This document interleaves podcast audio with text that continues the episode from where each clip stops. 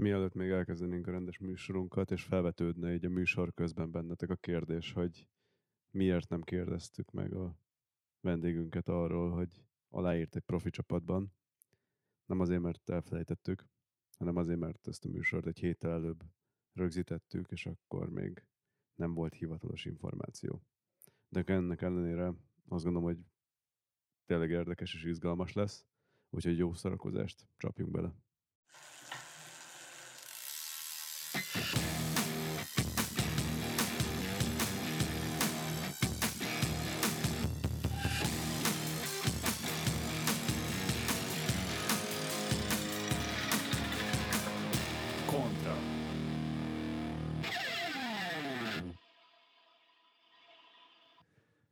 Szervusztok, kedves hallgatóink! Üdvözlünk titeket a Kontra hetedik, hetedik részében, és ma, és annak ellenére, hogy bár Tomi ma nincsen itt, mégsem vagyok egyedül a mikrofonok végén, ugyanis egy olyan vendégem van, akit nem csak mi bringások láthattunk tavaly nagyon sok helyen, egész országban, plakátokon, hanem az utca is. De hogy kicsit szakmaibb legyek, ő az a bringás, aki a tavalyi magyar körversenynek a hegyi befutóját nyerte elég komoly nemzetközi profik ellen is. Sziasztok, Walter Attila vagyok. Attillával elég régóta ismerjük egymást, és én félig amatőr, teljesen amatőr versenyzési pályafutásom véget. Jó kontraszt az, hogy lássuk azt, hogy tényleg komoly profi pályafutás hajnalán lévő sportolónak milyenek a napjai, milyen volt a múltja, hogyan került el idáig, és hogy picit kontextusba tudjuk azt is helyezni, hogy mennyi meló van ebbe benne. Tehát, hogy kicsit kapjatok egy kis rálátást, hogy hogyan is áll össze egy profinak, egy jövendőbeli profinak, egy jövendőbeli szupersztárnak Mondjuk. a mindennapjai, mert nem minden csillogás. De át is adom, mert most már picit hosszú voltam meg uncsi, úgyhogy Attila, mutatkozz be, légy szíves. Tehát hol is kezdjem? Talán az elején. Talán az elején. Mondhatom egész fiatalnak magam, 98-as születésű vagyok, tehát még csak 21, és csömörön éltem le itt Pest mellett az egész életemet, belecsöppenve egy kerékpáros családba, vagyis inkább csak a fele kerékpáros, mert csak én, én és édesapám lettünk azok, a, a, a, nő, a női vonalon nem, nem követtük ezt annyira. Úgyhogy már nagyon hamar megtanultam kerékpározni, már gyakorlatilag amióta járni tudok, és, és még, még édesapám aktív volt, mikor én születtem, és, és így ez nagyon beleívódott az én mindennapjaimba, hogy akár versenyre jártam, neki szurkolni, aztán utána néztem, ahogy mindig viszi a, az utánpótlást edzésekre, és akkor szépen lassan így, így jött el az, hogy én is eljártam, és ezen a vonalon indult el. Szóval nem, nem igazán volt kérdés, hogy, hogy mit is csináljak. Édesapád, ugye Walter Tibor, aki 25-30-szoros magyar bajnok. 27. Középen majdnem eltaláltam. Arról nem lehet beszélni, hogy ilyen tudod, amerikai anyukák, akik meg akarták valósítani a szépség álmaikat. Nem ez zajlott le, hogy rajtad keresztül éltek így a vágyait. Hát ezt biztos nagyon sokan gondolják így, és, és valamilyen szinten biztos, hogy ez, ez egy kicsit így is van, hiszen, hiszen látom, látom édesapám, hogy nagyon örül azért ennek, hogy ez így alakult, nem máshogy, de ezt lehet majd még sokszor el fogom mondani életem során, nekem sose volt kötelező kerékpároznom, mert szerintem annál, annál jóval okosabb édesapám, hogy látta azt, hogy ha, ha ez kötelező, akkor az úgy nem fog menni, ahogy egyik sportba, vagy, vagy bármilyen, az élet bármely területén nem lehet, nem lehet egy gyereket kötelezni, úgyhogy, úgyhogy engem az elején még inkább majdnem azt mondom, hogy tiltott is, nem akar túl, túl hamar ö, napi rendszerességgel edzésekre hordani. Gondolok itt mondjuk 6-7 évesen, amikor láttam, hogy a, a falubeli 10 éves gyerekek már edzenek két naponta, akkor, akkor ez nekem majdnem azt mondom, hogy meg volt tiltva, tehát nem, nem, nem, nem is bírtam volna velük az iramot egyértelműen, de, de nagyon topzottam és akartam menni edzeni. Úgyhogy ez nagyon szerintem okosan lett felépítve, és, és így nem is, nem is utáltam meg, mert saját magammal szerettettem meg a, a kerékpárt. Akkor 2004-6 volt körülbelül, amiről beszélsz. És akkor ugye akkor eléggé pörgött itt a csömöri, főleg Montis élet. Hát pörgött nagyon beindult, ezt úgy kell elképzelni, hogy, hogy Csömörön mindig is jó volt a sportélet, és, és páran meghallották, hogy, hogy ide költözött édesapám a profi karrierje vége felé, és, és nem is ő találta ki, hogy edzősködni szeretne, hanem, hanem ő hozzá ide jöttek fiatalok, és megkérdezték, hogy Csokron Tű bácsi, lehet-e jönni edzeni? Mert, mert mi szeretünk biciklizni, és hogy ezzel egy kicsit komolyabban, és, és ez így indult el nagyon, nagyon régen, és, és hát ez, ezen a vonalon folytatódott végig, és, és mire én már mondjuk így elkezdtem edzegetni, addigra már nagyon sok generációt le, levezényelt édesapám, addigra már sok magyar bajnok is fejlődött a keze alatt. Úgyhogy, úgyhogy igen, röviden ez így, így alakult itt. És mikor indult el első versenyeden? Hát az első kupám, itt ha nézzük, akkor Ja, ja, ja, bocs, akkor első kupa, első verseny, egyből egy. Hát én úgy emlékszem, igen, hogy, hogy egyből egy volt az első, az U5 2003. Vagyis, vagyis nem, 2002. Ugye az lehetett az U5 már négy évesen. Még volt ilyen, hogy U5. És ez Nagykovácsiba volt. Van is róla a képem. De akkor azért még nem volt olyan tudatos. Akkor még csak ez tényleg ilyen hobbiból gondolom, apud elvitt magával. Hát ő is vitte az egész csapatot, és ugye Nagykovácsi közel van, még, még csak poénból indultam egy kontrás biciklivel, Hö, hö, hö. Úgyhogy nyilván utána, utána nem volt abban az évben szerintem más verseny se egyáltalán, és egy-két évig se, de, de már azért elég hamar belekóstoltam, úgyhogy a kezdeti sikerek megvoltak. De mikor lett tudatos maga a versenyzés? Hát úgy, hogy ténylegesen akartál is versenyen indulni, nem csak azért, hogy mondjuk apuddal tölts időt, meg együtt legyetek. Hát ez is, egy, ez is igazából egy jó kérdés, mert az, hogy mikor akarok kerékpáros lenni, az jóval később jött. Az, hogy akarok most versenyekre járni, azt szerintem egy egészen más ö, kérdés, ugye, de nyilván ugye ezt kérdezted, erre irányult. Hát mikor, mikor tudsz először igazán úgy gondolkozni azon, hogy te ki is vagy, és mit is akarsz, talán 9-10 éves korba. Nekem is sok barátom itt elkezdett, akár osztálytársaim, akár itt a, a környékbeli gyerekek, azóta is mindenkivel tartom a kapcsolatot. Tehát velük, velük együtt így mind az edzésre így szerettünk járni, és mind a versenyre is én, én akartam, és, és kerestük. És minél több versenyen akartunk nyilvánvalóan indulni. Tehát akkor már volt egy struktúrált versenyzői élet, meg edzésrendszer az egész mögött, többé-kevésbé. Hát akkor már mondhatni elég struktúrált volt, igen, hát Gondolom jártatok együtt vezetett edzésekre, télen mondjuk tornaterem, pontosan. Tehát én csak belekerültem a körforgásba, nem velem kezdődött, és nem is velem ért véget, mert még azóta is megy, pedig én már ugye kikerültem ebből, a, ebből az életből, majd a helyi, helyi életből. Tehát ez ment, én egyszer csak egyik nyáron ugye lehet tudni azt, hogy a, fia, a versenyzők fiatalon inkább egy- csak versenyre járnak, edzésre még nem is. Tehát csak a apu elmegy bringázni, egy rövidebb edzésre viszi a gyereket, és elviszi versenyzésre. Ez még 6-8 évesen ez éppen elég, nem is kell több. Aztán éppen lassan el lehet kezdeni már mondjuk heti kétszer, háromszor bicikliztetni, úgyhogy ennek megvolt a struktúrája, szerintem ezt édesapám nagyon jól, nagyon jól látta és kezelte, és így szépen szerintem már ilyen 2008, tehát amikor 10 éves voltam, akkor azért már, akkor már biztos heti rendszerességgel megvolt a, az edzés télen, nyáron. sokan voltatok, és úgy most nagyon hidegen fogalmazok, hogy te egy végterméke voltál itt ennek a csömöri kerékpárgyárnak. Nem, nem fogalmaztál olyan hidegen, lehet ezt így is mondani. Nincs ezzel szerintem semmi baj ezzel a megfogalmazással. Voltak, voltak olyanok, akik csak nagyon rövid ideig tekertek itt nálunk, egy-két hétig, hónapig, voltak, akik több évig, voltak, akik velem kezdték, és még mindig itt vannak. Vannak nagyon sok amúgy visszatérő ilyen öreg fiú csapat, tehát nagyon sok olyan van, aki gyerekkorában ezt a nem beteljesített ö, álmot valósítja, próbálja most megvalósítani, hogy ő most kerékpáros lesz persze munka mellett. Aztán, aztán hát vagyok én, akinek se sikerült ö, kilépni, feljebb lépni ebből a rendszerből szépen fokozatosan.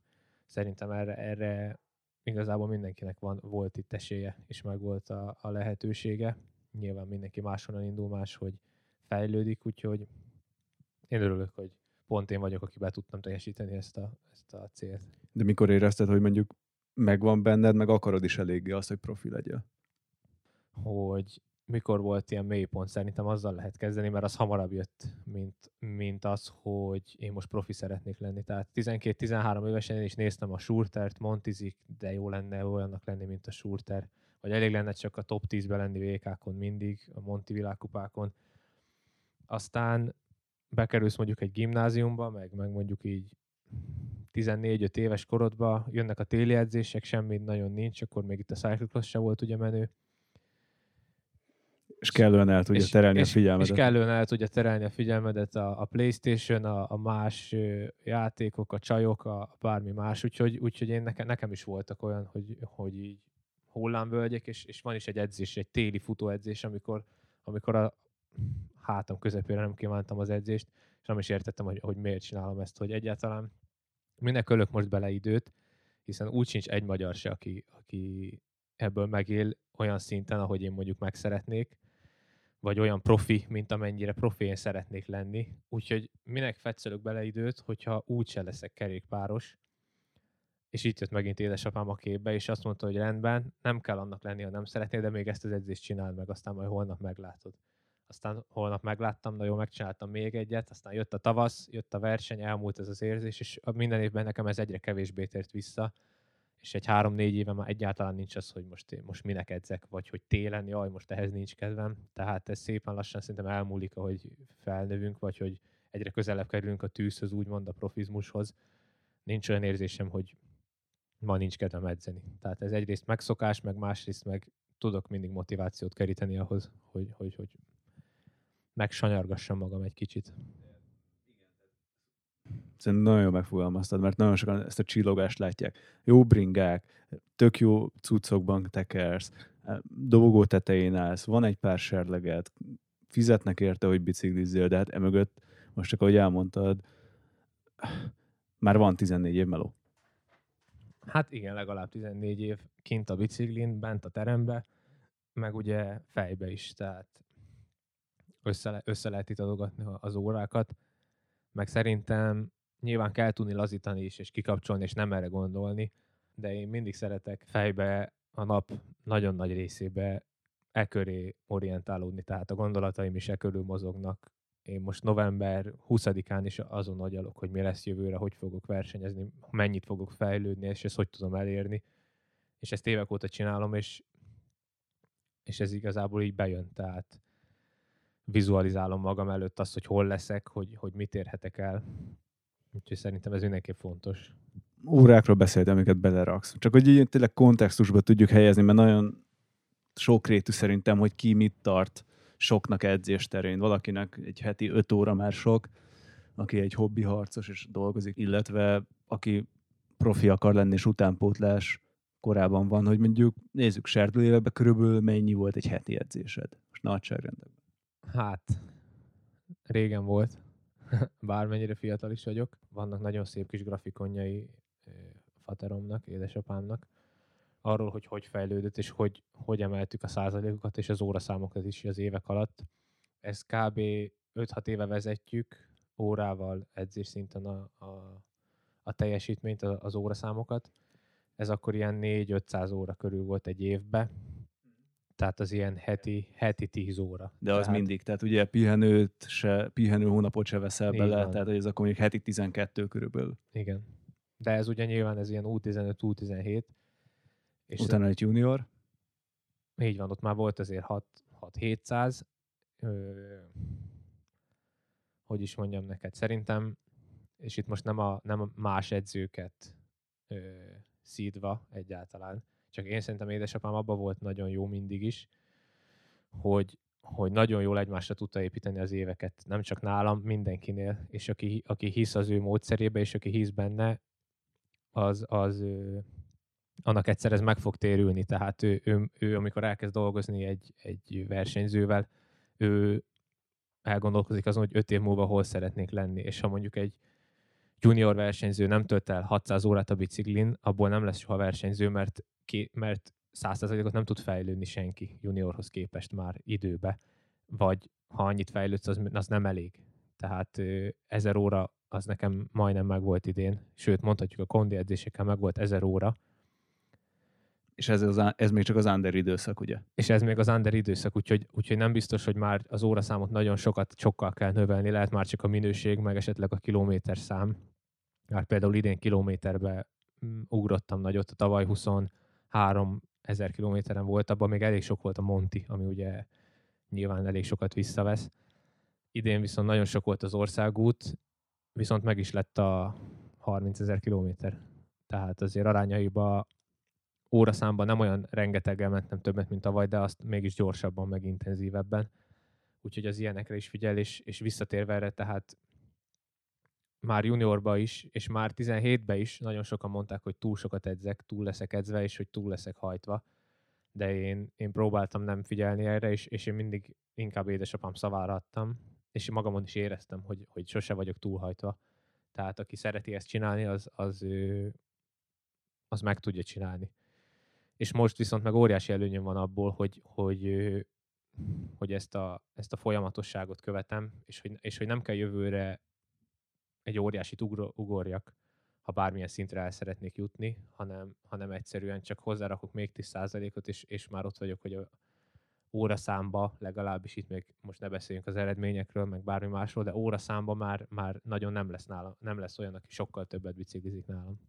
És itt most nemzetközi szintről beszélünk, nem Magyarországról. Hát itt, itt a nemzetközi World Tour tetejéről beszélek, tehát vagy a, vagy a profi ligák, vagy akár a Montis liga tetejéről. Ugye arról beszélsz, hogy évről évre növekedtél. Tehát nem lettél túlterhelve, hanem egy 5-5%-ot mindenki tud e, fejlődni. Illetve egy bizonyos szint fölött ugye kilaposodik ez a fejlődési görbe, mert ma már egy 5%-ot ugranod, de egyik évre a másikra az...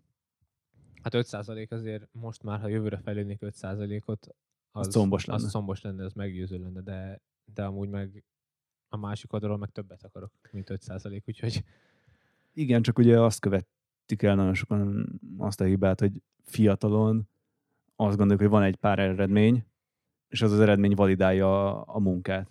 Tehát, hogy az látszott, hogy ugye nem volt tényleg olyan nagyon durván kiugró eredményet, szépen hoztad a dobogós, top 10-es eredményeket, de hogy úgy nem az volt, hogy nyertél valamit, és akkor hirtelen eltűntél semmi, sehova. Ami ugye fiatal korban még az is bekavarhat, ugye mennyire vagy fiziológiailag érett. Tehát, hogy mondjuk egy juniorban valak, mondjuk északiaknál látod, ilyen svédek, norvégoknál, hogy egyszerűen annyival fejlettebb fizikálisan, és ezért tud mondjuk egy korosztályos világbajnokságot megnyerni, mert előnyben van hormonálisan veled szembe. De hogy szépen csendben hoztad az eredményeket, és akkor most, amire ma már mindenki felfigyel, eredményes, elkezd neked udvarolni, az igazából ennek a nagyon sok évnek, amikor senki rácsehederített, meg úgy csendbe lehajtott fejjel kellett dolgozni, annak az eredménye. Nem pedig annak, hogy most hirtelen kitaláltatok a kvantumfizikát.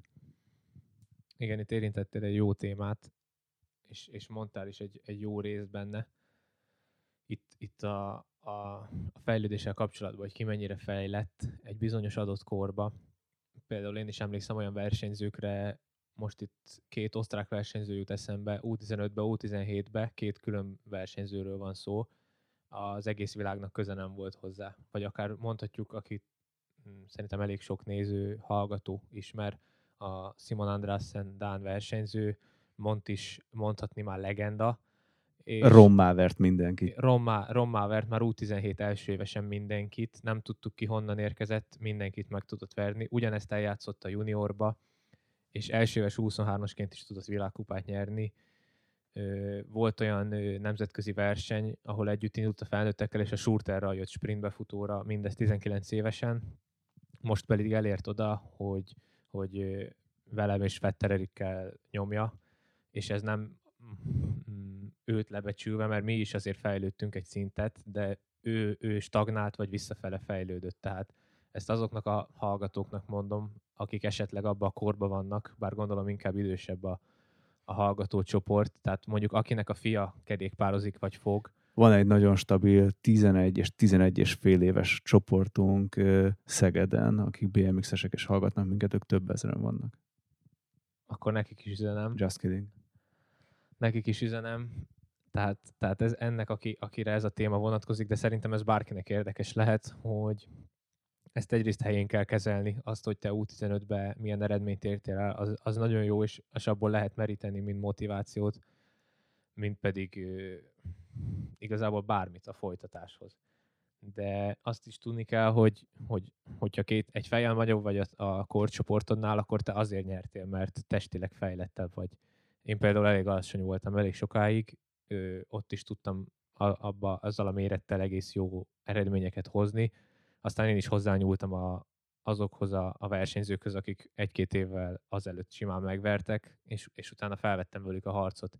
Pedig biztos, hogy ők is ugyanúgy edzettek tovább, csak ezek, ezek kiegyenlítődnek, és ami a másik nagyon fontos, hogy még itt beszéltük adás előtt, hogy, hogy egy junior eredmény, egy U17-es eredmény még, még sajnos nem elég ö, akár egy csapathoz való elkerülésre, vagy, vagy bármi, bármi egyébre, akár pénzügyileg, vagy szponzorilag. Tehát ezt is ugye helyén kell kezelni, hogy, hogy, ki, hogy magunkat miért hisszük úgymond világsztárnak, ha, ha juniorban esetleg nagyon jók vagyunk, és itt most például nem a Remco Evenpoolra kell gondolni, mert, mert, ő, mert ő már akkor juniorba világszínvonalon volt, viszont mégis aki, aki már juniorba, U17-ben, akár 15-ben tehetséges, fejlett is akár, lehet, hogy a fejlődés megáll egyszer, de a tehetség az nem vészel soha, úgyhogy ezekből lehet építkezni.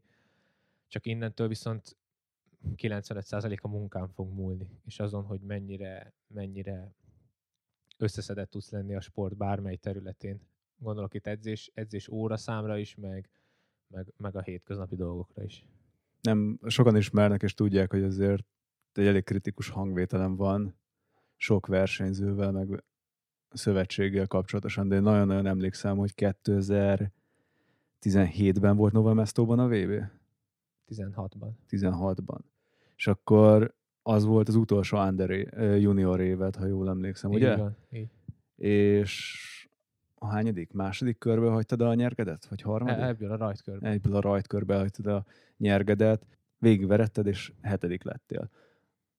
És egy így, tényleg, nem is a hetedik hely volt az, ami leginkább imponált, és írtam neked, hogy fú, ez így maximális respekt, hanem az, hogy nem az volt, hogy behisztisztél, az egész most már szart se ér, most kijöttünk a VB-re, és az elejétől kezdve elbaszódott minden, hanem végigveretted. Így, ami benned volt, és full versenyhátrányból kurva jót mentél.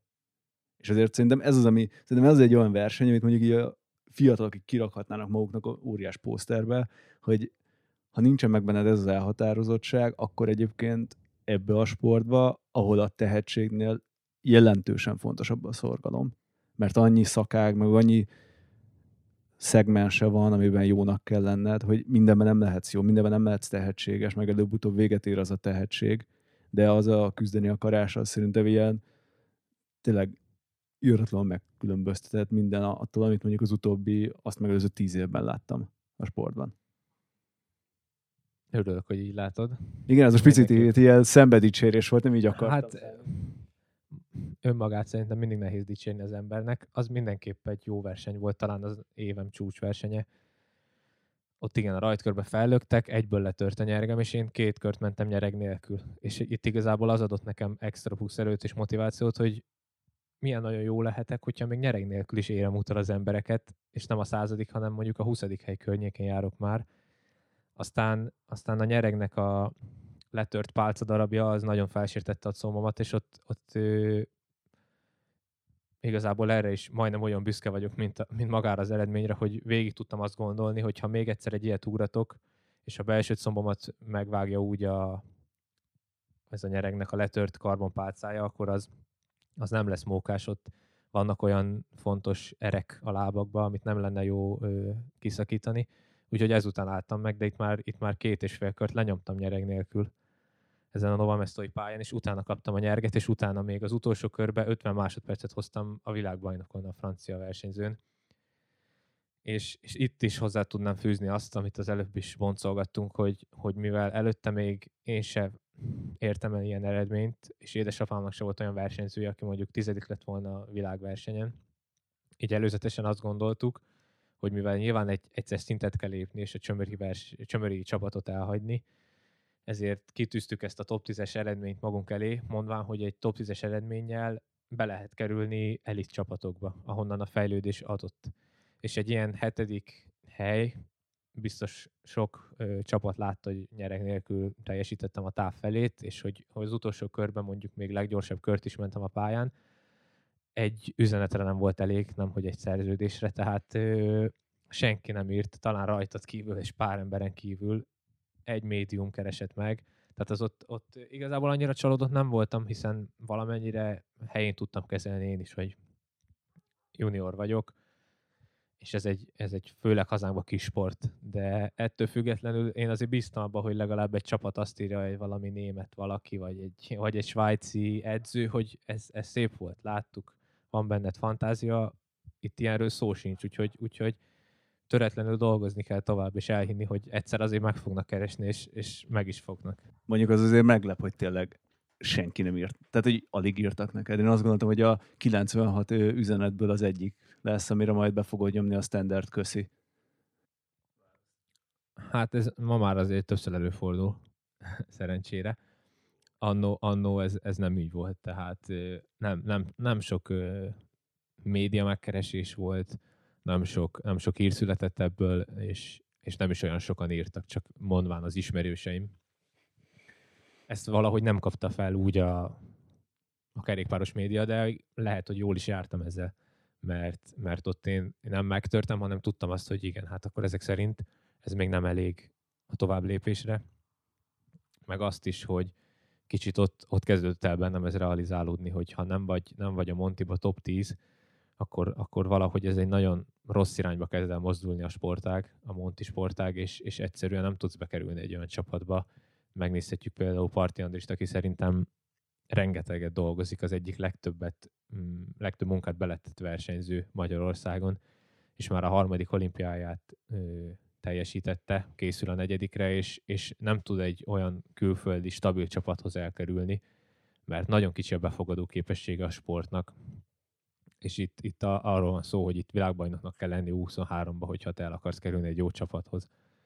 És világbajnok lenni 23-ba mountain bike-ba szerintem ugyanolyan nehéz, mint mondjuk országúton. Nekem a kedvenc példám erre. A Montira még ki akarok térni, de hogy 2006, 7, 10, nem tudom pontosan mikor, a, amikor Skóciában volt a Monti világbajnokság, akkor a Jakob Fuglsang megverte a Schurter Thunderbe 23-ba VB-n. És akkor az a egyik nagyon kevés VB egyike volt, amit a Schurter elveszített. És utána való évben Fuglsang fogta is a sátorfejtét, és sát és ment országútra. Regnáló 23-as világbajnokként. Jó, oké, előtte már versenyzett egyébként a mm, Dán dizájnába, országúton, meg ment Dán körversenyt, mindent, de hogy felmérte azt, hogy mondjuk egyrészt milyen lehetőségeim vannak továbbfejlődni, kettő meg, hogy mennyi pénz is van egyébként az egészben, mert hogy most azért be volt limitálva, hogy ott mennyi pénzt kapsz Montiba, egy ilyen kis körbe, ahol nagyon kevés embert becsülnek meg, és mennyi pénzből tudsz meríteni országúton. Hát igen, nálunk van egy nem is mondás, de szerintem ez egy általános tény, hogy, hogy a, a Surteren, a Nino Surteren, és mondjuk még a Jaroszláv Kulhavin, ugye, aki a londoni Monti olimpiának a győztese, rajtuk kívül senkinek nem éri meg a Montiba maradni az országút helyett. Mindenki, aki, aki ott van, az, az nem a pénz miatt van ott. Tehát a Surter szerintem, aki egyedül komoly pénzeket tud keresni a, a Monti, mert neki van már akkora marketing értéke, meg ugye mindent meg tud nyerni. Ő, ő az országúttal próbálkozott egyszer-kétszer, nem is ment neki annyira jó, mint a Monti. Ő lehet, hogy még talán pénzbe se keresne annyit, viszont ott, ott egy 20 rangú versenyző lenne talán országúton, Montiba pedig a, a legnagyobb király, úgyhogy neki egyértelmű, hogy marad. Viszont aki mondjuk 15 tud lenni egy Monti világkupán, azt szerintem, azt szerintem meg tudna pályázni egy szakágváltást és egy World Tourba bekerülni, és ott szerintem fixen legalább kétszer annyi pénzt keresni. Hát nagy is volt ugye az átment egy időbe a eh, Pekingi olimpián a, ugye a leghálátlanabb pozi- helyezett a második lett. A második francia, Absalon mögött a Jean- Jean-Christophe Perrault, aki második lett az olimpián, második francia, senkit nem érdekelt ezáltal, hogy ő második lett, át is ment utána azonnal országútra az Azsédözerhez. És második lett a Tour de France-on is. Igen. Gondolom, ő ezáltal többet is keresett ott, mint, nullával többet. mint az Absalon, annak ellenére, hogy ő volt az olimpiai bajnok, és utána igen, ez a kellemetlen valóság, hogy a Monte egy nagyon szép sport, meg tök jó, de hogy a Schurtert ripityára verték, amikor elindult a svájci körversenyen. Még a hegyi szakaszon is talán egyszer becsurgott, ami 15-nek egy szakaszon, de hát sehol nem volt.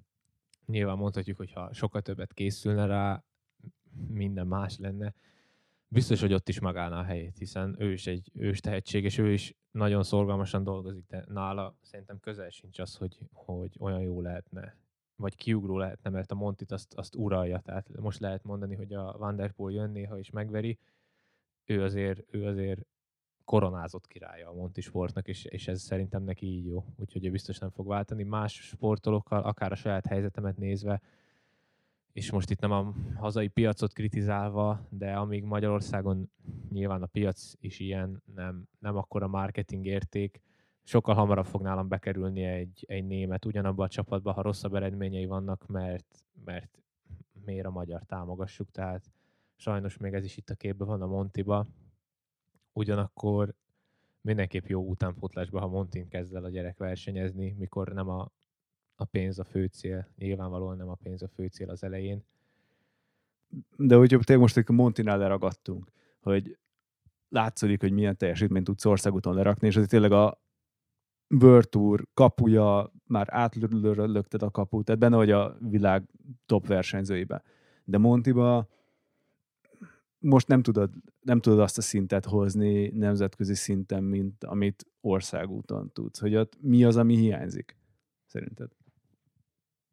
Hát sok minden lehet, hogy hiányzik. Az egyik dolog, ami szerintem az, talán a legfontosabb, hogy annak ellenére, hogy én sokkal több évet montiztam, és, és sokáig inkább azt szerettem volna lenni, mert az országutat kicsit unalmasnak találtam. Annak ellenére nekem sokkal több tehetségem van szerintem az országútra. Nem biztos, hogy magára a mezőnyre, és, és egyelőre még nem is a taktikai részre, hiszen azt még be kell magoljam, hogy, hogy meg szemem kell, hogy legyen. Ezt úgy szokták mondani, hogy meglássam a jó helyzeteket, jó pillanatokat, ez nagyon fontos országúton, de a hosszabb teljesítményleadás, gondolok itt a 20 percesre, vagy egy ilyen hegyi szakasz, de akár egy 4 óra után is tudok hasonló teljesítményt leadni. A Monté egy sokkal rövidebb, intenzívebb sport, ugye itt ö, egyszerűen nekem nem, nem igazán feküdt talán annyira, mint az országút, de ez se biztos így, mert, mert azért Montin is, is lehet, ö, hogy elértem volna szép eredményeket, ezt talán majd egyszer megtudjuk. De az, hogy merre ment a Monti, és gyakorlatilag ilyen mini DH lett pump trackkel és pár meredek emelkedővel, ez nem befolyásolja azt, hogy mondjuk tök más a követelmény, mint országúton?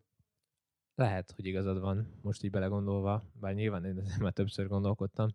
Nyilván sokkal ö, jobban hasonlított régen egy, egy Monti pálya egy országútihoz. Ugye lankásabb lefelé, lankásabb fölfelé, még, az, még a óraszám is hosszabb volt. Most már azért nagyon extrémek ezek a pályák, ö, és kihívást tudnak jelenteni természetesen nekem is, de nem gondolom, hogy, hogy e, ezen múlik az, hogy valaki mennyire lesz jó.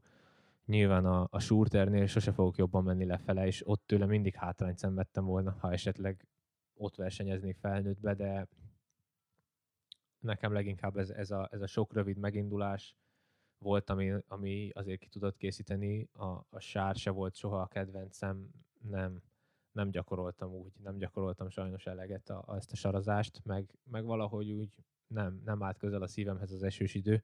Valaki ezt nagyon szereti, nem, nem tudom, hogy miért. És van, aki meg elviseli, és mégis jól tud benne. Például a Dina Marci, nagyon jól megy szerintem sárba, de a, az Erik is, Fetter Erik is.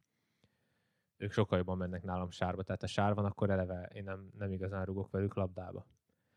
Erre jön még ugye a technikai fejlesztés, amit itthon elég nehéz gyakorolni, mert, mert kevés olyan pályánk van, és így, és így, így a dolgok összeadódnak, és, és ha belegondolok, akkor brutál sok meló kell abba, és nagyon sok szenvedés, pontosan úgy, ugyanannyi, mint országúton, amit igazából nem bánok egyik sportba se, csak hogy ha reálisan nézem, akkor, akkor lehetnék mondjuk ha minden klappol és minden összejön, akkor egy világkupa top 10, mondjuk.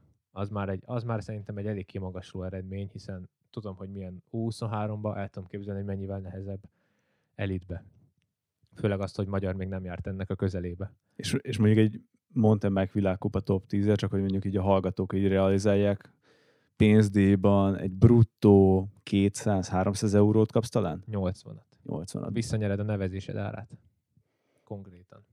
Tehát tényleg a világ top 10 mondásában benne vagy, és gyakorlatilag el tudsz menni egy jót vacsorázni belőle.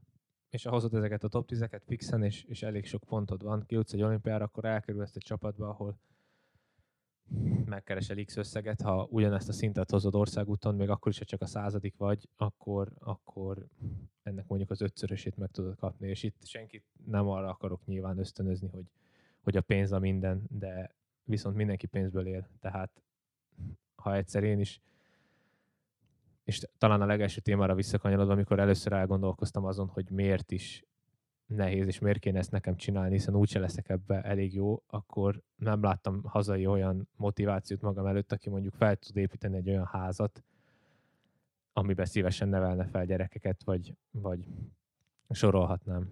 Tehát ö, látni kellett azt, hogy, hogy Montiba nem, nem igazán volt akkora pénz, és nehéz volt azt elképzelni, hogy, hogy ekkora munkával, és ugye még nagyon rizikós is, mert bármikor jöhet sérülés, bármi, hogy, hogy te nem, mégse leszel olyan jó, és hogy, hogy mondhatni elég, elég alacsony juttatásokért. Igen, azért veszélyes ez a sport. Tehát én is, amikor első főiskolás évemnél lesérültem, és műteni kellett a térdem, és gyakorlatilag minden, amit addig csináltam, az ilyen kér megkérdőjeleződött, hogy full benne van, hogy beleraksz tíz év melót, és elesel egy bukásba, és game over. És ott állsz, nyelvtudás, tanulás, mindenféle perspektíva nélkül, és mindent egy lapra, lap, lapra feltettél. Ami, ugye itt megint jön az a kérdés, hogy, hogy ja, te nem vagy elég elkötelezett, te neked más is jár a fejedbe, nem csak a sport, és egyetemista vagy, én is elvégeztem az egyetemet, egész egyszerűen ad egy lábat az egész mellé, és valahogy javíts ki, hogyha rosszul gondolom, de hogy többé, többé is tesz ez az egész. És, és ad egy biztonsági támaszt neked arra, hogyha mondjuk valami nem úgy jönne össze, mint ahogy tervezed. Nyilván ez nagyon fontos szerintem, ezt nem szabad sose félváró kezelni, mert szerencsére hamar megértettem, hogy miért mondja mindenki azt, hogy tanuljál, mert az fontos. Tehát én is nem fogom azt mondani, hogy bármikor is több energiát fektettem a tanulásra, mint a sportolásra, de megtehettem volna azt, hogy mondjuk nem jelentkezek az egyetemre, mert volt egy olyan biztos csapat, volt egy szerződésem, és volt, volt kilátásom ebbe a sportba, hogy még mindig elég nagy és folyamatosan növekszik. Viszont ennek hatására se mondom azt, hogy akkor most akkor hanyagoljuk az iskolát, akkor most hagyjuk abba. Rengeteg új dolgot tanulok ott, és bármilyen nehéz is és nyögvenyelős is, be tudom építeni akár a mindennapjaimba, és szerintem nagyon fontos, hogy, hogy nem igazán kell rástresszelni arra, hogy, hogy te mit is fogsz csinálni, hogyha, vagy mit fogsz csinálni a karriered után. Hát igen, hozzá, hozzánk ad, ugye az iskola szokták mondani. Én is így érzem. Nyilván nem járok se olyan szakra, ami, ami borzasztó nehéz lenne, már ha itt tartunk, akkor is mondhatom, én, én Egerbe járok az Eszterházi Károly Egyetemre, és sportszervező szakon tanulok. Ez nyilván közel áll a szívemhez, viszont nem mondhatjuk azt, hogy ha ezt elvégeztem, akkor egyből mehetek sok millió forintot keresni bármelyik céghez. Viszont rengeteg olyan témát érint, sportolásilag, pszichológiailag, akár gazdaságilag, ami, ami, amit én azért szeretek, mert kicsit betekinthetek a, a sport mögé is, hogy, hogy hogy is működik ez, hogy annó például engem miért nem vett fel egy csapat se, egy külföldi csapat se, miért nem volt ebbe érdek, miért olyan nehéz itthon eladni egy kerékpárt, és miért lehet mondjuk ez a jövőbe könnyebb. Úgyhogy ez sok dolgot hozzánk adhat, és én, én sokkal nyugodtabb vagyok annak tudatában, hogy ha ne adj Isten, lekopogom, bármi történik velem, akkor, akkor nem kell azon gondolkozni, hogy most mehetek, hogy édesanyámék eltartsanak, vagy, vagy, vagy foglalkozhatok valami olyannal, ami nem érdekel. Idén volt egy videó rólad, ahogy elkezdtél lengyelül beszélgetni a csapattársaid, és mindenféle nyelvtörőt feladatot adtak neked. Arról tudnál beszélni, mert picit úgy néztél ki, mint Scatman, így olyan sebességgel beszéltél lengyelül, hogy így már előtte tudtál lengyelül, vagy így ez honnan jött? Csak hogy megértsék a hallgatók. Nem, én, egy szót sem tudtam lengyelül egészen az idei szezonig, vagyis hát tavalyig, mert ugye tavaly decemberétől együtt edzőtáborozok a srácokkal. Ja, igen, bocsánat, itt akkor a 40. perc környékén mondjuk el, hogy a CCC-nek az utánpótlás csapatába vagy, amelyik ugye lengyel bejegyzésű csapat. Lengyel bejegyzésű csapat, és, és egy tájvani srác kivételével mindenki lengyel volt a csapatban. Velem egy idősek, idősebbek, fiatalabbak is, és szerencsére én nagyon könnyen megtaláltam velük a hangot. Ugye nagyon-nagyon hasonlítunk azért mentalitásban is hozzájuk. Meg hát a történelmünk is elég egyezik. Nekem egy fokkal könnyebb volt beilleszkedni, mint a tájvani csapattársamnak. Úgyhogy én, én minden nap, minden edzés alkalmával szerettem volna új szavakat tanulni, és, és ha egy szót már két, kettőnél többször hallottam, akkor mindig megkérdeztem, hogy mi az, és legközelebb próbáltam megjegyezni, és én is úgy mondani, és ez, ez nagyon tetszett nekik, és, és ez nekem is, és sokkal jobban be tudtam így illeszkedni egy, egy edzés során is, hogy, hogy merre menjünk, azt már majdnem azt mondom, hogy lengyelül beszéltük meg. Ne, ne, ne úgy kell elképzelni, mint ahogy én most itt beszélek, de tudtam, hogy, hogy jobbra megyünk, balra megyünk, a nagyhegyre megyünk, a kishegyre, nekik nem kellett angolul elkezdeni beszélni, és ez nekik is nagyon tetszett, és így már tudtak velem poénkodni is. Természetesen csak szép szavakat tanultam, semmi káromkodás, lengyelben nincs is olyan nagyon. A hasonló a magyar hasa, ugye? Ugye, mint a magyarban, nem, nem igazán, úgyhogy, úgyhogy így évvégére azt vettem észre, hogy hogy például a team meeting is mondjuk ö, lengyelül ment, és így fordították nekem, ö, hogy így nagy vonalakban miről volt szó, hogy ma kiszökik, mi lesz a taktika. Ez, ez így nem is évvégére, ez, ez nagyjából a nyár folyamára már beállt nekem annyira, hogy nem kellett nekem igazán fordítani, hogy, hogy most mi legyen. Amit nem, amiben nem voltam biztos, azt megkérdeztem, de tudtam mi az, hogy szökés, tudtam mi az, hogy ez a hegyi hajrá, az a hegyi hajrá, sok olyan szakkifejezést ismertem a, a bringázásból, ami, ami ezt nagyon megkönnyítette. Hallottam hozzá egy nevet, összekapcsoltam, nem kellett mondani, és ezzel az ő dolgukat is megkönnyítettem, úgyhogy hát igen, fontos az, hogy, hogy szeressenek egy csapatban, meg hogy te is jól érezd ott magad. Igen, ugye ez összefüggésben azzal, amit mondtál, hogy azért, mert volt egy pár jó eredményed, és bekerültél oda, attól még, bocs, mert csí- csíplek, de attól még egy senki vagy. És hogyha nem asszimilálódsz, akkor igazából teljesen kívülálló maradsz. Persze, nincsen rajtam szivárványos trikó, az is, ha lenne, maximum 23-as lenne, amit egy év után lehúznak rólam.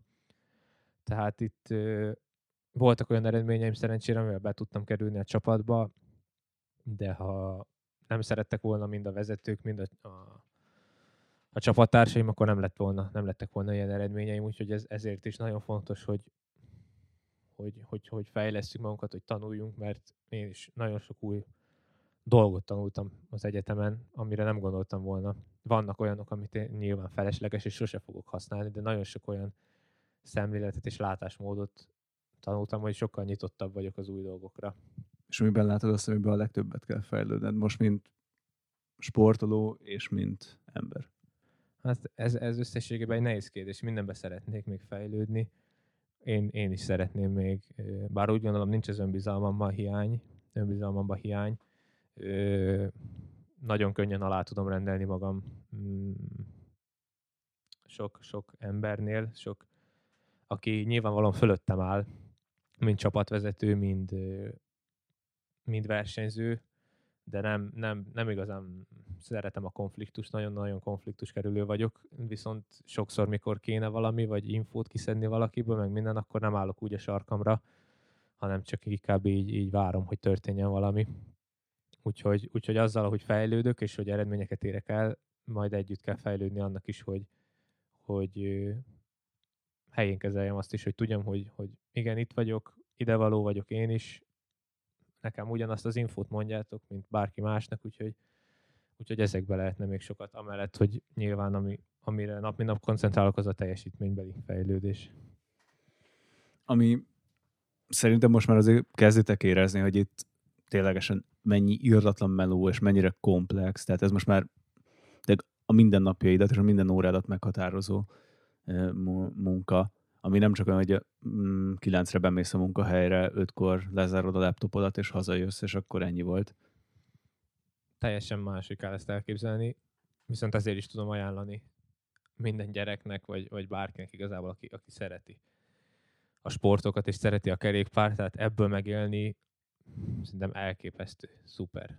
Én most, most úgy vagyok vele, hogy 21 éves vagyok, még soha nem dolgoztam egy napot se az életemben, és, és nem is tervezek. Mert nekem ez nem a munkám, ez nekem az életem, a hobbim. És lehet, hogy nem ilyen szinten, meg hogy el kéne menjek mellette dolgozni, de, de ingyen is kerékpároznék, mert, mert egyszerűen szeretek. Úgyhogy ezért pénzt kapni, meg ebből megélni, meg elismerést kapni, ezért az, az, az elképesztő, és szerintem az, az, az a legtöbb embernek lehet egy, egy, egy ilyen életcél. Viszont, viszont én is úgy állok ehhez, hogy nem, nem elégszem meg azzal, hogy most, hogy most kapok egy kis pénzt, utazom, bejárom a világot, ez is mondjuk még egy másik nagyon extra dolog, hogy hány Elutazhatsz Koszovóba. Elutazhatok Koszovóba, Boszniába, ilyen szép megnézhetek. Nem, tehát szerintem Ausztrália, Amerika, Európa összes országa, tehát azért elég, elég, sok ország ki van papálva, ami, ami a korosztályomban még, még elég kevés embernek jön össze. És mindenhonnan van egy Starbucks-os, hogy hívják hűtőmágnesed. Mindenhonnan van egy hűtőmágnesem, ne, ne reklámozzuk itt a Starbucksot. Tehát viszont ezek mellett meg sokan kicsit úgy is tudják látni, hogy, hogy tehát én mondhatom, hogy nem dolgozok, de te nem mondhatod nekem, hogy nem dolgozok. Remélem így valamennyire érthető. Tehát én teljesen értem, mert az a, az a különbség, amikor én ott hagytam az EON-t, akkor azt mondták, hogy jaj, de jó, mert azt csinálod, amit szeretsz. Ez a, igen, azt csinálom, amit szeretek, de nekem ez tök jó de én ezzel a jóval jövő minden áldozatot is elfogadom, és amit, amit hoznom kell, és neked is. Most mondhatja, mondhatod te is azt, hogy tök jó, mert azt csinálod, amit szeretsz, de hogyha beültetnének valakit a helyedre egy hétre, akkor észrevenni, hogy egyébként profi sportnak mennyi írdatlan áldozatot kell hozni. Igen. Szépen fogalmaztad, nem kell, nem kell mártírkodni se. Én sose szoktam igazából, tehát ha mindenki, bárki kérdezi, akkor én megmondom, hogy igen, egy mázlista vagyok, ez a világ egyik legjobb, legjobb dolga, de ez egyrészt ugye nem mázli volt, tehát ezt ugye ki kellett alakítani, el kellett így élni, de most, most ahogy a napi, napi rutinom van, azt, azt nagyon-nagyon szerettem. Nem kell úgy, úgy korán kell, nem, nem kell sok minden kötelezettségem nincs, ami egy átlag embernek van. Viszont, viszont rengeteg lemondással jár, egyáltalán nem iszom alkoholt, mert tudom, hogy az, az egész heti munkámat sútba dobja. Nem mintha amúgy szeretném, vagy alkoholizálnék, de, de nem igazán járok bulizni a haverokkal nagyon ritkán tudok találkozni ezekkel a haverokkal, akikkel mondjuk együtt felnőttem, és ők már itt nem bicikliznek, mert, mert nagyon sokat utazom, és amikor itthon vagyok, akkor, akkor ugye jön a család, jön a, jön a párom, és utána már utána már megyek vissza. Tehát... Ö... Hány napot vagy távol egy évben? Hát figyelj, mondjuk, hogy úgy 180-200. Tehát, tehát a repülés, a repülés a legtöbb embernek az egy tök jó dolog, milyen király, elmegyünk valahova. Én már nagyon utálom a repülést, és még csak most kezdődik a karrierem. Tehát 50-szer repültem idén, el, eltelnek a napok feleslegesen az utazással, nagyon sok, sok minden olyat kell csinálni, amit nem szeretnék, és utána még nyilván jön az edzés is, amihez, amit mondtam, nekem szerencsére mindig van kedvem. Nagyon ritka az, hogy, hogy úgy lemondanám, de igazából lemondani nem is mondhatom, szóval nem is, nem is olyan már nincs évek óta, hogy nem csinálok meg egy edzést. Nyilván itt a betegség, vagy bármi olyan családi esemény, az bekavar, de akkor bepótolom. De azért végig kell szenvedni egy edzést, tehát, tehát ott, ott azért hogy is mondjam neked, tehát egy edzést, az edzést végig kell szenvedni, mert vannak ezek mondjuk a mostani alapúzó edzések, amik nem olyan nehezek, de ha egy edzésen nem szenvedsz, akkor, akkor majdnem azt mondom, hogy felesleges volt. És a szenvedést is meg kell tanulni, megszokni, meg kell tanulni eltűrni, az óra számot is, ha mondjuk az ember azt mondja, hogy biciklizik 5 órát, hát ha tervezed egy hónapig, hogy elmész a Balatonra és biciklizel 5 órát, az, az király. És akkor arra felkészült, és az hamar eltelik, de minden nap felülni 5 órára, az nem mindig telik ám gyorsan. Úgyhogy, úgyhogy ott el vagy a saját gondolataiddal, nyilván vannak negatív gondolatok is közben, amit nagyon nehéz leküzdeni, meg ugye ezt a teljesítményedre is hat, úgyhogy, úgyhogy azért, azért rengeteg lemondással jár, nagyon sok, sok nagyon sok egyéb dologgal, és, és szerintem ha, ha egyszerű lenne, azért nyilván sokkal többen lennének profi kerékpárosok. Igen, tehát hogyha ennyi időt belefetszölnél mondjuk egy gépész vagy egy informatikus képzésbe, lehet, hogy biztosabb oldalon lennél az életben. Ez, ez is végigjár mondjuk így a fejedre, amikor így egy téli edzésen gurulsz egy 5-6 órát. Nagyon sok minden, és, több, és ez is nem pont a gépész, de mondjuk van ez az elfogadott tény, hogy 10 év, 10 ezer óra bele kell rakni, és, és bármibe szakértő lehetsz. Ez ugye nem mindig igaz, de, de úgy nagy vonalakban én is egyetértek ezzel a, ezzel a módszerrel. Én is már, már az évek alatt 10 ezer órát beleraktam a kerékpárba, és mondjuk ha 10 ezer órát raknék a informatikai tudásomba, akkor, akkor lehet, hogy, hogy sokkal stabilabb és sokkal jobban kereső állásom lenne, de itt azt tudom mondani, hogy nyilván ebben nőttem fel, és, és ezt szerettem meg. Tehát én nem szeretnék más lenni, biztos, hogy menne más is. Nem minden, nem biztos, hogy a gépészmérnöki pálya menne, a matek nem az erősségem, de én, én ezt akartam csinálni, és e, ez is egy tök nehéz dolog a sportban, hogy ezt eldöntöd, hogy akkor, akkor jó, most ebbe fetszölöd az energiát, aztán vagy megtérül, vagy nem. És itt ez a privát véleményem, hogy nekem van egy ilyen komoly problémám a magyar sport médiával, hogy amúgy pont ezt a rohadt hosszú áldozatokkal teli utat nem, nem, muta, nem tisztelik, nem mutatják be kellően, hanem áprilistól októberig, vagy talán érdekes, vagy mondjuk inkább szeptember végéig, amíg mondjuk két-három hetente megjelenik valamilyen eredményed, vagy nem jelenik meg, arra kattint valaki, vagy nem kattint valaki, de az, hogy közte mi történik, mennyi meló van benne, arról senki nem beszél. És nincs is igazából kont, tehát vagy túl magasra vagy emelve, és mint a Lavenir után gyakorlatilag köztársasági elnöknek akart volna minden kerékpárrajongó téged nyilvánítani, vagy azt se tudják, hogy létezel. Esetleg rosszabb esetben még el is ásnak téged, hogyha van egy szarabb eredményed valami miatt, amit ötlete nincs senkinek, hogy mi történt. Hát ez nyilván így van, ahogy mondod. Viszont annyira ne, abba, abból a szempontból nem osztom a véleményet, hogy mármint nem az, hogy ellent mondok neked, csak egy példán keresztül úgy tudom ezt bemutatni, hogy, hogy mikor jól megyek, és sok a megkeresés, akkor relatív sok, biztos hosszú Katinkával más, másról is tudnál beszélgetni, mint velem ilyen, ilyen szempontból, de mikor valaki azt mondja, hogy ez jó neked, ezt vállald el, mert ez egy reklám, szeretnénk veled reklámozni, ez neked is jó, mert híres leszel, én nem szeretnék híres lenni. Tehát nekem nincs bajom azzal, hogyha engem felismernek, meg hogyha a sportrajongók szeretnek, de nekem éppen elég az, hogy azok a hallgatók tudják, hogy mennyit ö, dolgozok, akik például most hallgatnak engem. Nekem nem kell mártírkodni, hogy, hogy, hogy mennyi munka van ezzel, mert tudom, hogy mennyi munka van ezzel, és, és az fontosabb nekem, hogy például azok, akik nagyon közel állnak hozzám, azok tudják, és azok értékeljék. Nyilván azt se akarom, hogy azt mondják, hogy, hogy te csak tekered a cangát, azt kapod a lóvét. Tehát ez, a, ez, a, ez, ez, ez az oldal se jó, viszont amit mondtál az elején, hogy januártól októberig érdekes vagyok, az, az pedig valamilyen szinten rendjén van. Nyilván lehetnének az arányok kicsit jobban elosztva, de nem, nem bánom, hogy nem keres meg senki. Mondjuk ebben a hónapban nem keresett meg semmilyen újság, vagy semmilyen ö, újságíró. Semmi komoly újság, csak mi? Hát ti nem egy újság vagytok, hanem egy podcast. De például neked örülök, mert ezt élvezem, ezt a beszélgetést. De nem, mintha amúgy nem szívesen adnék bárkinek interjút, de nem érzem magam sokkal előrébbnek tőle de szívesen megcsinálom. Tehát, hogy ő, nyilván nincs akkor a reklámértékem, nekem sem, meg az egész sportnak se, úgyhogy ez nagyon összetett, és nem biztos, hogy én mindenre tudok válaszolni, de... De hogy érzed, hogy most a mostani teljesítményedet egyébként a szintethez képest megbecsülik? Vagy helyén kezelik egyébként itthon Magyarországon? Hát lehet, hogy annak nem járnak nagyon utána, hogy, hogy, hogy én mennyit edzek, vagy hogy értem ezt el az, ezeket az eredményeket. Viszont az, az biztos, és ilyenkor meg gondolhatok a másik oldalra, tehát ha én holland lennék, akkor, akkor fel ennyi cikk nem íródna rólam. Azért, mert Hollandiában nem lennék mondjuk a legjobb három magyar kerékpárosba, vagy a legjobb tízbe. Innentől kezdve nyilván nem lennék a legérdekesebb, amit előbb is mondtál, hogy a Jean-Christophe Péro olimpiai második helyel, ő már csak második volt, az már nem olyan érdekes. Tehát ő, valamikor még úgy is érzem, hogy, hogy bár én is büszke vagyok az eredményeimre, de tudom, hogy mennyivel többet lehetne még, és, és ha meg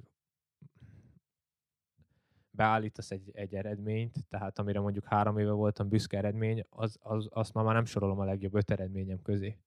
Mert úgy gondolok vissza rá, hogy hát az egy kisebb verseny volt, ott még izé, nem is voltak olyan nagy versenyzők, ez nem is egy olyan nagy cucc. És lehet, hogy mondjuk három-négy év múlva a Lavenire fogom azt mondani, hogy hát jó, hát egy utánpótlás versenyes eredmény az nem is számít. Úgyhogy ennek függvényében viszont elég sok megkeresés van, nagyon sokan írnak, nagyon sokan gratuláltak, egész évben sok mindenhez, sok a, sok a visszatérő vendég, az eurósportos arcok, akik, akik mindig szurkolnak és írnak, úgyhogy én nekem igazából ez, ez pont elég, nem, nem vágyom én itt világhírnévre. Amúgy a kérdések sorából az a következő, hogy ha választanod kéne egy nagyon, mondjuk, helyezzük itt akkor ellentétben, mondjuk a Giron csak simán részt venni, és elindulni mostani fejjel fontosabb neked, vagy egyébként mondjuk ezzel szemben mondjuk a magyar körön dobogós lenni, vagy megnyerni? Melyik az, amit te most mai fejjel többre értékelne? Hát a Giro indulást szerintem egyértelmű. Nem is kellett nagyon gondolkozzak ezen. És nem a budapesti rajt miatt? Hát egyrészt a budapesti rajt miatt, ez sporttörténelem. Azt nem tudom, hogy milyen lesz, vagy lenne ezen elindulni, de azt tudom, hogy ha kihagynám, akkor a fejemet verném a falba életem végéig, hogy én itt nem indultam. Mert nem tudom, hogy az én karrierem során hányszor fog innen bármilyen hasonló sportrendezvény kerékpáros indulni. Úgyhogy ezért is gondolom.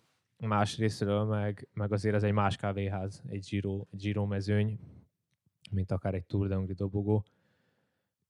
Például ez meg volt idén, és, és amúgy nagyon büszke is vagyok rá, és egy, egy nagyon jó verseny is volt, de még, mégse tudjuk azért egy lapon említeni a kettőt. És milyen érzés egy olyan csapatba lenni, amelyik folytatása, és amelyiknek a színeiben egyébként az olimpiai bajnok megy. Van itt átfolyás, van itt befolyás, tudtok -e esetleg brainstormingolni egymással, vagy teljesen különálló történetek? Ezt, ezt többen megkérdezték már.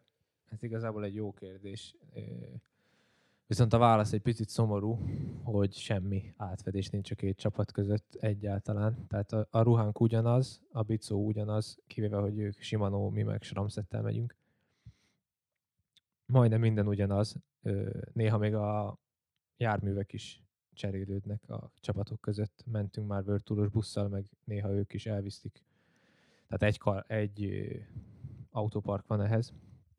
Viszont így a versenyzőkkel semmi kapcsolat nincs. Nyilván a lengyelek a lengyel vörtúrosokkal azért kapcsolatban vannak, mert ismerik egymást.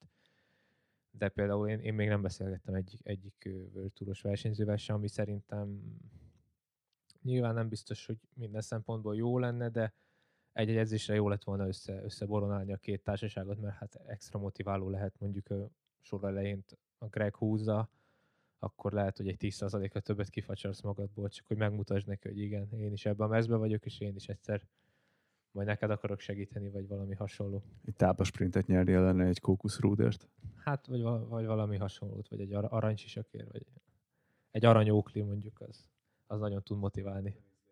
Úgyhogy sajnos nincsen semmi átfedés. Én, ha én vezetném a csapatot, akkor biztos, hogy máshogy csinálnám, de azért, azért nagyon nehéz, és itt most a developmentnél tudom elmondani, azért, azért nagy, nagy logisztikával jár egy ilyen csapat.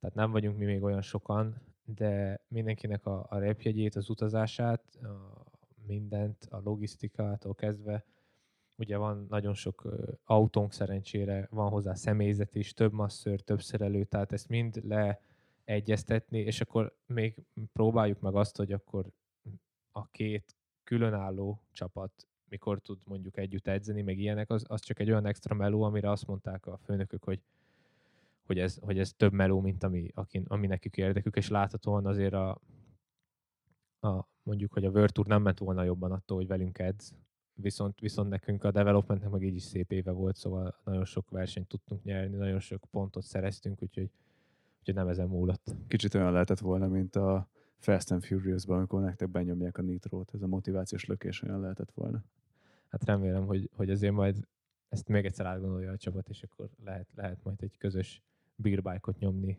legalább a, a reggel. És akkor átmentek, mint az űrgolyókba skót kockás sebességre. De azért az már nagyjából körmazodik, hogy maradsz ezen a szinten, vagy jövőre lesz erről előrelépés? Igen, most nehéz erre a kérdésre válaszolni. Amiben idén sokat fejlődtem, az az, hogy rájöttem, hogy, hogy aki profi szeretne lenni, az egy ilyen kérdésre tudni kell válaszolni, mert, mert jogilag megfognak minden, hogy a szerződésed 16. oldal második felébe ott van, hogy erre mit kell válaszolni, mit mondhatsz, úgyhogy, úgyhogy ezekre nagyon nehéz igazából válaszolni, és már é- nyáron bombáztak ilyen kérdésekkel, amikor még semmit nem tudtam, És most már 16 másodpercen nem válaszolsz. és már 16 másodpercen válaszolok, úgyhogy ebben nagyon sokat fejlődtem, hogy hogy tudok hantázni és terelni, mert ez amúgy nagyon fontos. És hogy egy jó kérdés volt amúgy. És hogy egy jó kérdés volt, ö, nyilván én bizakodó vagyok, szerintem az eredményeim hm, azért magukért beszélnek, főleg, főleg én több eredmény mellett arra vagyok a legbüszkébb, hogy, hogy nem csak egyszer-egyszer tudtam kiugrót teljesíteni, hanem, hanem gyakorlatilag a Tour of Antalya első versenyem óta, ahol harmadik lettem összetetbe, egészen a Lombardiáig az utolsó versenyem októberben, ahol meg negyedik lettem az 23-as Lombardián, tehát ez, az- ez a két verseny is jól mutatja, hogy az egész évben, és hogy közte is nagyon sok olyan eredmény volt, ami, ami szerintem ritka, főleg ilyen fiatal korosztályban. Úgyhogy, úgyhogy én nagyon bizakodom, remélem, hogy, hogy, hogy minden jól alakul. Aztán, aztán nyilván két évre írtam alá, úgyhogy egy szuper csapatban maradok, ha maradok, úgyhogy igazából nincs mitől tartsak. Szuper csapat, de akkor te vagy szép fiú. Nem, vannak nagyon szép fiú lengyel, lengyel csapattársaim. Egy kicsit ugye ez az árnyoldal ennek a kerékpárnak, a doping, fiatalon belekerülni, ugye már nagyon-nagyon más generáció vagy te. Te, te nem nézted végig ezeket a csúfos fesztinai éveket, amik a- annó zajlottak, akkor még csattogós lepkét tologattál itt csömörön. De mi a viszony, hogy néz ki nálatok, mi a protokoll, Hát azt el tudom mondani, hogy bár nem voltam ott a kezdetekkor, már úgy értem, hogy mondjuk egy tíz éve, de mostanra nagyon-nagyon lecsappant ezt. Szakadjon rám a plafon, ha ez nincs így. Tehát annyira szigorított mindenki mindenbe, hogy, hogy ő... én most itt meg tudom neked mondani a frankót, én egy se ismerek, aki doppingol. Nem, nem ismerek személyesen olyat, de még, de még így a tévéből látva is. Nyilván vannak gyanús esetek, mikor nincsenek, melyik sportban nincsenek, de például nekem a tájvani csapattársam a Sunwebből jött, a Sunweb Development Teamből igazolt át ide, és náluk is olyan, olyan megfeszített rendszer volt, annyira szigorúak voltak mindenben, és, és ez nálunk is megvan, és én például idén Edemszet is töltök, tehát honléti jelentést írok mindig, hogy hol vagyok, hogy, hogy mikor utazok, és hogy mikor jöhetnek minden nap az egész évben hozzám. Amit egy kicsit feleslegesen töltöttem, mert egyszer se jöttek, úgyhogy jó sok munkaórát okoztak feleslegesen, de versenyek során én is több, nem is tudom, 5-6 tízszer biztos adtam doping mintát, vizelet mintát, vérmintát a, a versenyek során, úgyhogy nehéz megmondani, hogy ki dopingol, de én mindig úgy tudom elképzelni, hogy például itt a Pogácsár, akivel tavaly együtt versenyeztem, és láttam, hogy egy picit erősebb nálam, de már két-három éve is egy picit erősebb volt mindig, és ő pont ugyanolyan jó ütembe fejlődik, és idénre fejlődött egy nagyon nagyot, de, de a tavalyi eredményei alapján, meg ahogy tavaly meg tudta tekerni, én nem tudom elképzelni azt, hogy ez lehetetlen lenne. Sőt, én nem tudom elképzelni azt, hogy ez a velem egyidős rác doppingolna. Mert ha már ilyen jó volt tavaly, hogy a világ legjobbja, akkor most akkor mi vinné rá a lelkét arra, hogy doppingoljon. És én szerintem ebbe, ebbe igazom lehet, mert, mert nem vagyunk puszipajtások, de azért ismerem a srácot valamennyire nagyon. Például a Barna jobban ismeri nálam. Ő egy tök jó srác, és brutál tehetséges már 17 óta. Juniorban már világkupákat nyeregetett, tartja a folyamatos fejlődést, és eljutott oda, hogy, hogy nyert a Vuelta három szakaszt, harmadik lett összetetbe, nyert már sok más versenyt is idén, és én is vannak olyan versenyek, például a Viscontit kiemelhetjük, aki már több szakaszt nyert Giron, ide jött a kékesre, és nem tudott megverni engem. És én tudom magamról, hogy nem vagyok be cuccozva, tudom azt is, hogy egy magyar sincsen, ezt ki lehet mondani, örülök, hogy ezt ki tudom mondani, és, és megvertük a Viscontit, úgyhogy, úgyhogy ez ma már nagyon máshogy néz ki, mint ahogy régen nézett ki szerintem. Illetve azért mondjuk az annyiban nem stimmel, hogyha felnézünk azért a Match weboldalra, akkor látszik, hogy azért idén volt négy darab pozitív kerékpáros dopping eredmény. Nem a jók, nem a jókat tiltották el. Szerintem ez az egészben a legérdekesebb, hogy talán két osztrákot, meg két szlovén tiltottak el, akiknek nincs profi győzelmük. Ja, igen, profikról. Én most arról beszélek, hogy Magyarországon, akik pozitívat produkáltak, azok kvázi az a véres amatőr kategória. Ja, én most a profikra gondoltam, ugye van, van ez az osztrák dropping botrányba is belekeveredtek bringások. De az osztrákok tizen éve nem tudnak kikavarodni a doping ügyeikből a Bécsi Vérbank és társai. És ugyanez van a, a szlovéneknél is, de, de valahogy, valahogy ott is az van, hogy a, azok, akik egyszerűen már nem tudnak tovább fejlődni, de mégsem bírják elfogadni azt, hogy ők ennyire képesek, azoknál van olyan szerintem, mert, mert például megnézhetjük a Remkót, tehát mikor fél éve biciklizel, és 18 éves vagy, egyedül nem tudsz szerezni semmi olyan szert. Egy edző, egy fél éve kerékpározó versenyzőt nem fog ö, bedrogozni, bedoppingolni, mert minek? Az, az apja megint ugyanez, tehát átjött a fociból, tehát majdnem azt mondom, hogy felesleges pénz lett volna bele bármit is. Bár ez mindenki így látta volna, és hát mégis mekkorát fejlődött, azt, azt én nem tudom elképzelni, hogy oda, oda kellett valami olyan rakétaanyag, ami, amivel ő így tud haladni egyszerűen. Hát meg felvetődik, hogyha ő megkapta volna, akkor más miért nem kapná meg, és más miért nem tudna hirtelen ekkorát fejlődni tömegesen. Mindig vannak ilyen emberek, tehát én, én azon, azon a, az elmen vagyok, hogy nyilván nekem is megvan a, a saját véleményem erről, de aki nem bukott meg, az nem doppingol. Ez szerintem ilyen egyszerű. Hát meg ahogy te is mondtad, hogy ezer dologra figyelnek már. Tehát, hogy mennyien dolgoznak körülötted, itt mm, a műsor előtt beszélgettünk, hogy hány embertől kapsz e aki a csapat körül dolgozik, hogy tényleg már mikromenedzselve vannak a mindennapjaid. És ez az, amit nagyon sokan elfelejtenek, hogyha ez tényleg egy 24 órás hivatás, akkor ugye minden optimalizálva van. Igen, és aki például azt mondja, hogy hogy, hogy fejlődik a, a teljesítmény, meg hogy ez mennyivel jobb anyagok vannak most, mint régen, az egy dolog. Minden fejlődik, biztos fejlődnek a, a dopingszerek is, de, de az, hogy mennyivel profiban tudok például én készülni, mint hogy édesapám tudott mondjuk 20 évvel ezelőtt, az nem is összehasonlítható. Se a bringák, se, se a ruházat, se, se az egész életvitel, se az edzőtáborok, a melegégő, melegégővi edzőtáborok, tehát nem tudjuk az egészet összehasonlítani, és ezért ez egy nagyon, nagyon kemény téma, ez a doping téma a kerékpársportban, ami nekem nagyon nem szimpatikus, hogy, hogy, hogy nagyon elterjedt, hogy a kerékpárosok dopingolnak, ami, ami hát nyilván adtunk rá okot is, már a, már a kerékpáros társadalomra gondolok, de, de mindenki úgy tesz, mintha az úszók, meg a futók, meg bármelyik más ö, csúcssportágakban nem lennének, nem lennének hasonló esetek. Nem nyilván kellemetlen, amikor teneket kell kvázi magyarázkodnod egy teljesen új generációnak a múlt bűneiért, de nyilván nagyon sokakat érdekel ez, hogy mi van itt, hogy van itt, mi történt, mert egész egyszerűen kézenfekvő ez a kérdés. Ez már nagyon-nagyon sok mindent én sem tudok nagyon hozzáfűzni tényleg, tehát szerintem ezzel, ezzel bejött a World Tourba ez a, ez a holléti jelentés.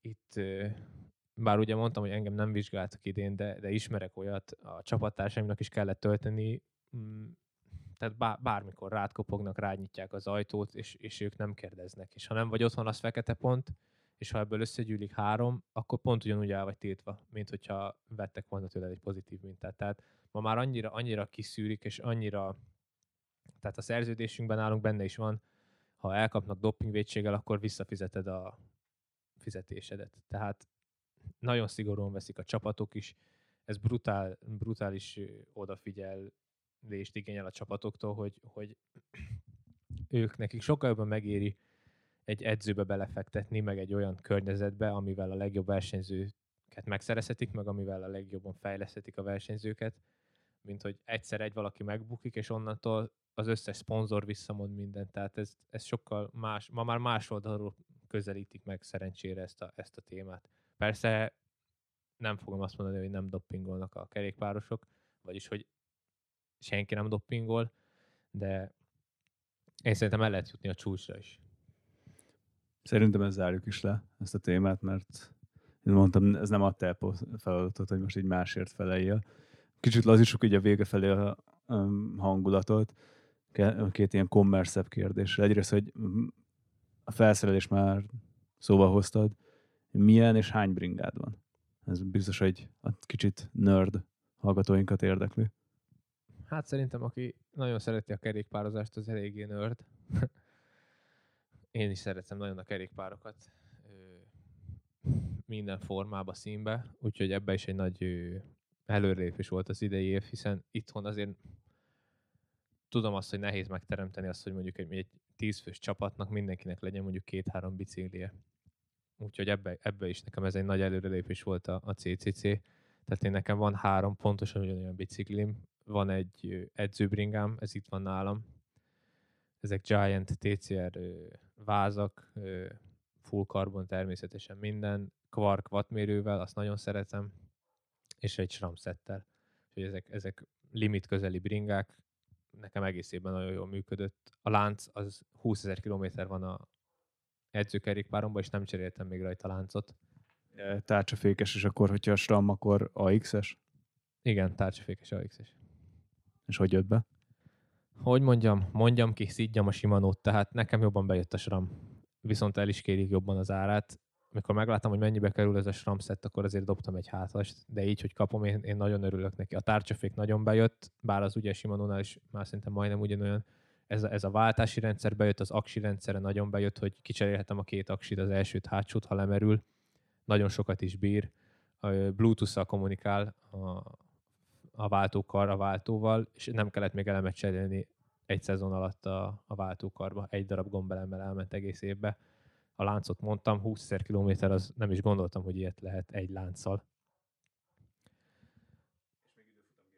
Úgyhogy, úgyhogy ugyanebből a bringából nekem van egy verseny, azt nagyon-nagyon szeretem, valahogy nagyon eltaláltam a beállítását, és van pont egy ugyanolyan fenn a tetőn, amivel nulla kilométert közlekedtem, mert szerencsére nem kellett használjam nagyon a, a cserebringát, tehát ez három pont ugyanolyan bicikli, és van még egy, van még egy időfutam kerékpárom is, egy, egy top Giant Trinity, amivel a Dumoulin nyert világ bajnokságot időfutamba Bergenbe, úgyhogy igazából itt, itt minden adott.